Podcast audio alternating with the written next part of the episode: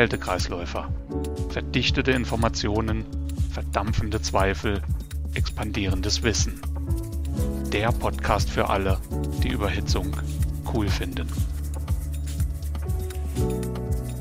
Herzlich willkommen zum Kältekreisläufer mit dem zweiten Teil des Gespräches mit meinem Kollegen Stefan Wesch zu kommerziell verfügbaren alternativen Kälteerzeugungsverfahren. Im ersten Teil wurden die Peltier-Elemente besprochen sowie die Sorptionsverfahren Adsorption und Absorption. Im zweiten Teil hier werden wir über das Kaltluftverfahren, das Wirbelrohr und die Dampfstrahlprozesse sprechen. Viel Spaß dabei. Ja, damit lass uns mal zu dem Kaltluftprozess gehen. Das ist ein Prozess, der Luft als Kältemittel benutzt, ähm, wird manchmal auch als Joule-Prozess bezeichnet oder ist eigentlich der Joule-Prozess. Man hat also Kältemittel, Luft, man komprimiert die Luft. Dadurch, dass man die komprimiert, wird die ja warm. Man führt diese Wärme möglichst viel schon ab und hat jetzt komprimierte Luft. Immer noch als Gas dieses Gas entspannt man und durch das Entspannen entsteht halt eben Kälte. Immer noch als Gas. Man entspannt Gas und das kühlt sich halt eben dabei ab, dieses Gas. Also die Luft kühlt sich ab, wenn man sie entspannt. Ja, und dann hat man halt eben kalte Luft und diese kalte Luft kann man direkt irgendwo benutzen, um irgendetwas zu kühlen. Vorteil dürfte relativ klar sein. Man hat Luft als Kältemittel. Also das ist halt natürlich sehr umweltfreundlich von der Kältemittelseite her. Keine Frage. Wo kommen die zum Einsatz? Was fällt dir da ein, Stefan? Ja, was mir da einfallen würde, wäre, wäre Luftfahrt. Also in Flugzeugen wird das in der Regel für zur Klimatisierung der, der Kabine eingesetzt. Und meines Wissens auch im, im ICE dritter Generation auf jeden Fall, da werden solche Sachen eingesetzt. Dann ja, Nachteil ist dann wahrscheinlich der Weckungsgrad. Also es ist, funktioniert halt, aber der Energieaufwand ist, ist in der Regel sicherlich höher, als wenn man halt eine Kompressionskälteanlage verwendet. Und ICE, ja, ähm, heißt aber nicht, dass alle ICEs eine Luftklimaanlage haben. Ich glaube, die wird auch gar nicht mehr eingebaut in den neueren.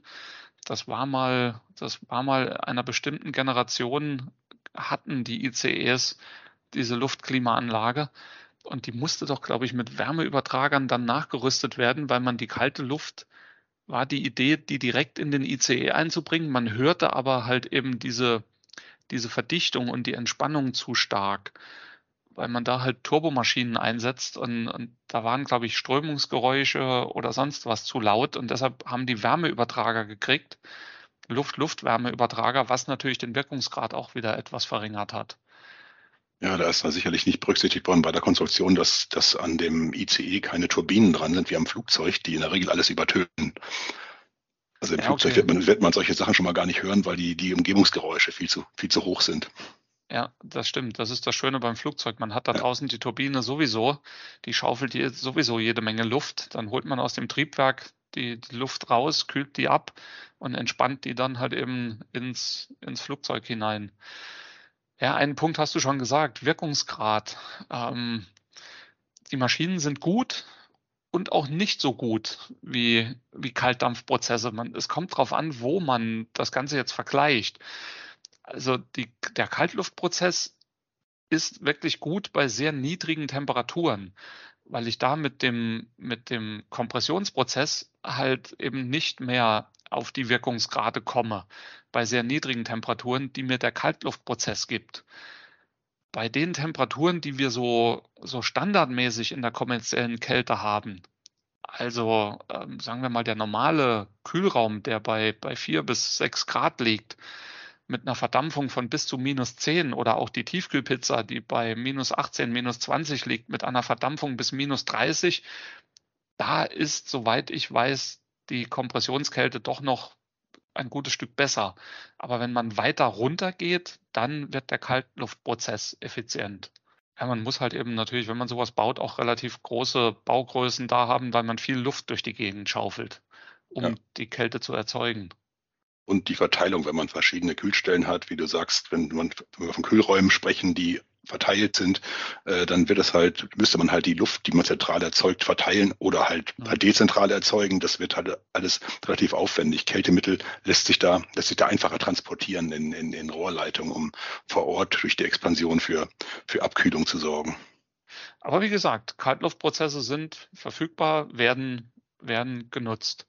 Teilweise auch für, für Klimatisierung in Sonderanfällungen äh, an Anwendungen, Anfällungen, ja klar, Sonderanwendungen. Ja, lass uns trotzdem dann jetzt nochmal den Schritt machen zu einer Maschine, die im Schnitt als Kolbenmaschine aufgebaut ist, so wie ich die kenne. Vielleicht kennst du was anderes, weiß ich nicht. Stirling-Prozess. Ähm, puh, wie erklärt man den? Hast du da eine gute Idee? Ich nicht so richtig. Nee, ich auch nicht. Also auf jeden Fall kann halt der, der Stirling-Motor kann halt auch äh, durch Wärme betrieben werden. Also vergleichbar zur Art oder Absorption, was jetzt im Prozess überhaupt nicht richtig vergleichbar ist, aber man kann halt äh, im Stirling, den Stirling-Motor kann man mit Wärme antreiben. Es gab auch schon Ideen in, in, in Entwicklungsländern, äh, die, diese Stirling-Motoren durch, durch äh, Bündelung von Sonnenstrahlen und so weiter zu betreiben und dann Elektrizität, Elektrizität zu erzeugen. Das war etwas bevor, mhm. bevor, bevor Foto, äh, Photovoltaik äh, salonfähig und auch vom Wirkungsgrad her äh, besser wurde. Da wurde über solche Sachen nachgedacht. Stimmt. Und das, das ist halt der, der, der, der große Vorteil. Die Verbrennung findet außerhalb des Motors statt, sozusagen.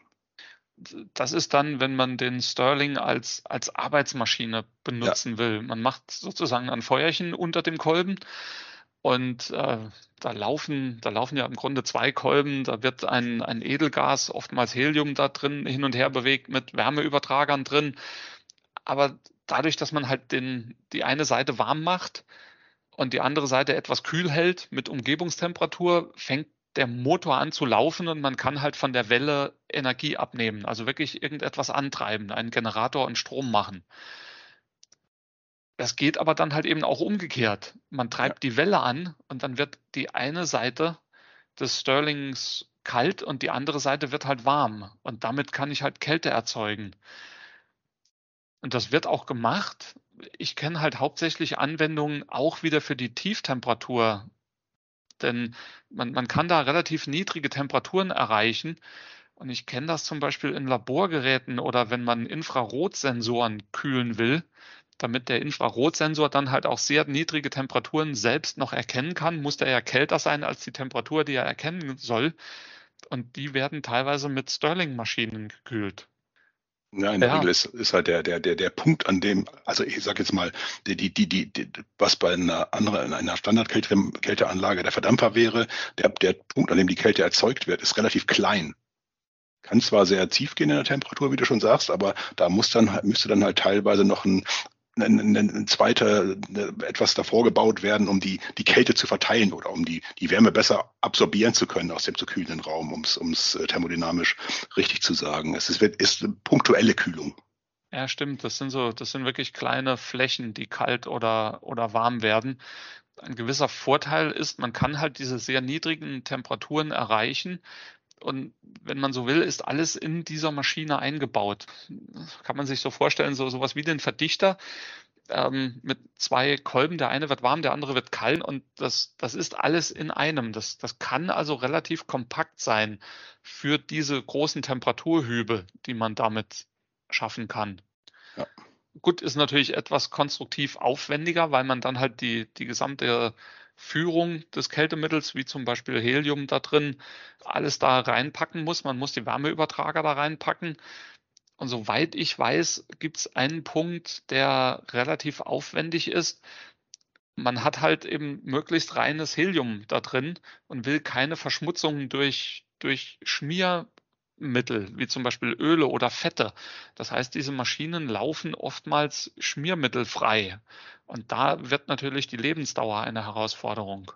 Ja, und, und ein zweiter Punkt bei dem, äh, weil du das Helium, Helium erwähnst, Helium wird ja auch äh, in der Regel verwendet, um, um, um äh, Leckagen zu, zu detektieren in der Produktion, was darauf hindeutet, dass, dass dass das Helium halt da durch die durch die Molekülgröße halt äh, sehr sehr leicht die kleinsten äh, Löcher findet. Das heißt, äh, es ist, muss ein sehr großer Wert auf Dichtigkeit gelegt werden bei den bei den Anlagen. Also die Verarbeitung ist sehr aufwendig.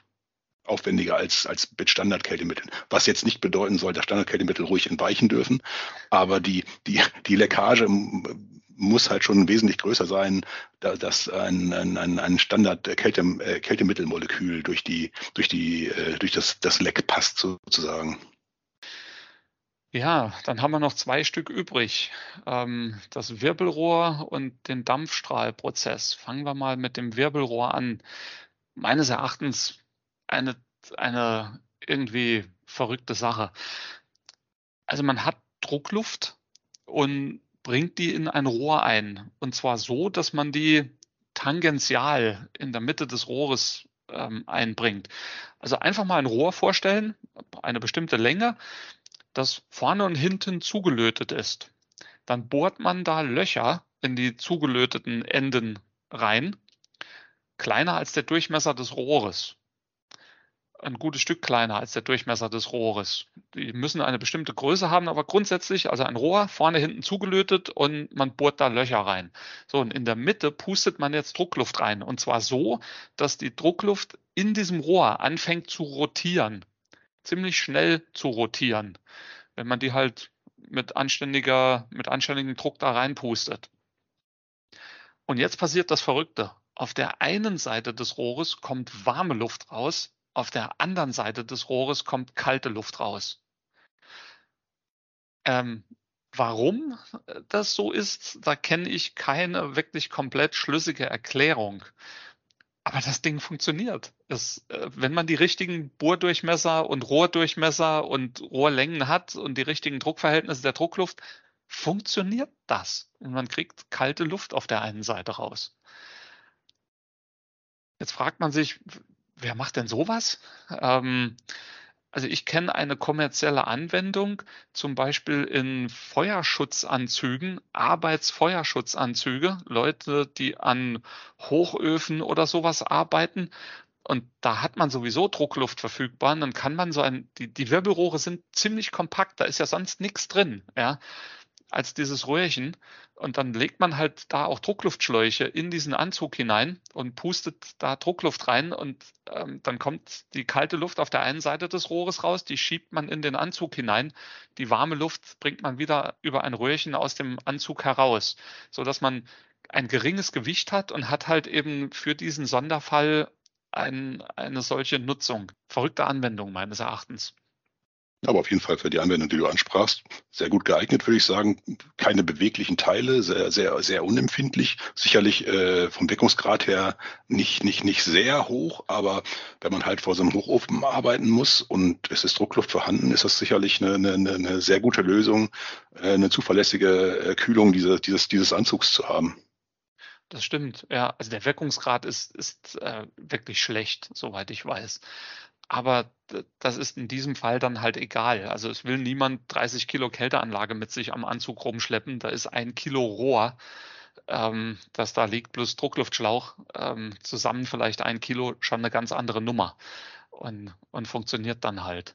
Klar, man braucht Druckluft. Klar, sowas ergibt Strömungsgeräusche, aber für eine solche Sonderanwendung absolut okay.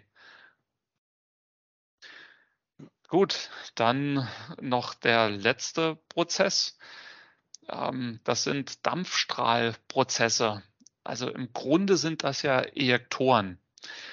Man hat dann halt eben aber nicht wie in CO2-Anlagen heute zum Beispiel einen Ejektor, der zusätzlich in die Kompressionskälteanlage eingebaut ist, um die Anlage effizienter zu machen, sondern hier ist das sozusagen der einzige Antrieb einer Kälteanlage.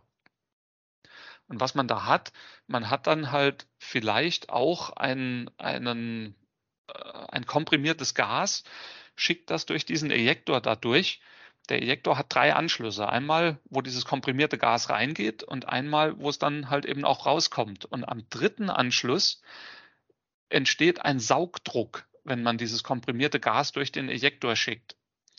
Und deshalb heißt sowas Dampfstrahlprozess, weil das halt eben teilweise auch mit wirklich Dampf, mit Wasserdampf gemacht wird, dass man Dampf äh, da durchschickt und, und hat dann halt eben diesen Ansaugprozess. Und die Ansaugung nutzt man dann, um äh, das Kältemittel aus irgendeinem Verdampfer rauszuholen. Wenn das Kältemittel dann Wasser ist und man hat Wasserdampf als Antrieb, ja, dann hat man halt eben nur Wasser da drin. Also sowas geht, sowas kann man machen und hat dann halt ansonsten den normalen Verdampfer wieder da liegen. Man saugt mit diesem Dampfstrahlejektor dann halt Wasser aus dem Verdampfer aus. Ja, äh, Vorteil natürlich kein relativ einfache Konstruktion, keine bewegten Teile, zumindest mal keine in diesem Ejektor. Man kann das Ding thermisch antreiben, indem man halt ein Feuerchen macht, Dampf erzeugt und diesen Dampf dann benutzt, um diesen, diesen Prozess anzutreiben und hat damit halt eben faktisch keinen Stromverbrauch dafür. Nachteil, den ich kenne, ist der Gütegrad der Abwärmenutzung ist natürlich mäßig hoch nur. Und ähm, sollte man, sollte man das Ganze elektrisch heizen wollen, um sowas anzutreiben, das ist wenig sinnvoll. Also dann würde ich eine Kompressionskälteanlage bauen. Das ist wirklich nur, wenn man irgendwo komprimierte Gase oder zum Beispiel Dampf sowieso zur Verfügung hat, meines Erachtens. Also sehr umweltfreundliche Kältemittel, aber durch den geringen Güte, Gütegrad halt sehr hohe CO2-Belastung. Ich hoffe, da waren einige neue Infos dabei. Damit vielen Dank an dich, Stefan, für das Gespräch hier. Vielen Dank an alle, die zugehört haben und bis zum nächsten Mal. Immer unterkühlt entspannen. Danke. Tschüss. Tschüss.